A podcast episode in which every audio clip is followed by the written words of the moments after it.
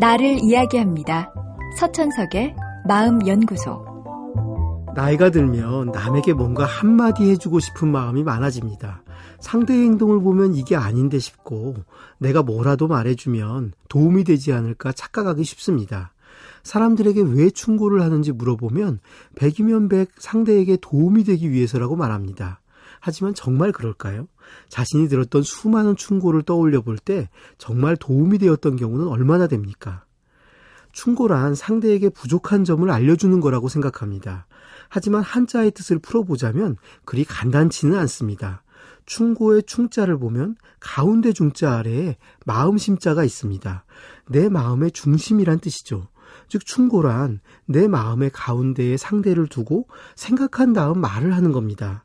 내 마음의 가운데에 상대를 둔다는 말은 진심으로 상대의 입장이 되어본다는 뜻입니다.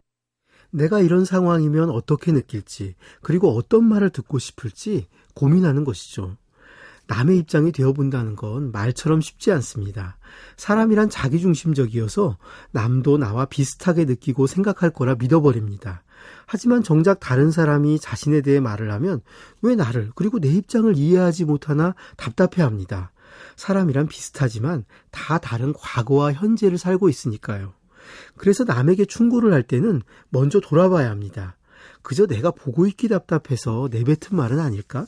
상대가 왜 그런지, 내 말을 어떻게 받아들일지 고민 없이 말한다면 적어도 그 말들을 충고라 할 수는 없을 겁니다. 좋은 충고를 위해서는 몇 가지가 필요합니다. 우선 내가 상대 입장이 되었을 때 듣고 싶을 말을 해야 합니다. 지금 당장 먹을 것이 없는 사람에겐 어디로 가면 쌀을 구할 수 있을지 알려줘야지 평소에 열심히 살아야 한다. 게으르면 이런 꼴이 난다고 해봐야 아무 소용 없습니다. 내 입장에서 필요하다고 느끼는 말을 하면 상대는 어차피 내 말을 진지하게 듣지 않습니다. 충고란 그 순간 힘을 발휘할 수 있어야 의미가 있습니다.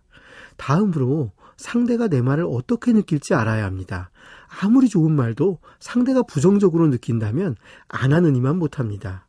기본적으로 충고는 상대가 도움을 요청했을 때만 하는 편이 낫습니다.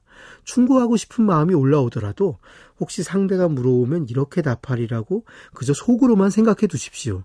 더 좋은 조언, 더 나은 방법을 고민해 두세요. 언젠가 상대가 내게 기댈 때가 옵니다. 그때가 바로 말할 때입니다.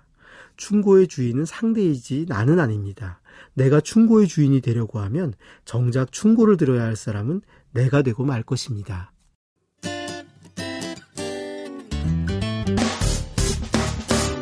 기쁠 때면 내게 행복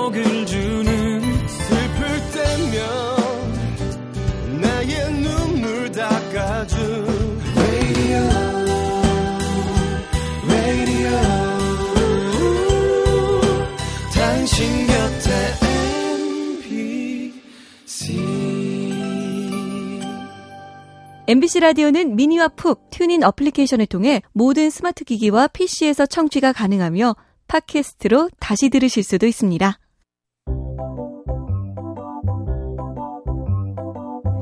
서천석의 마음연구소. 지금까지 정신건강의학과 전문의 서천석이었습니다.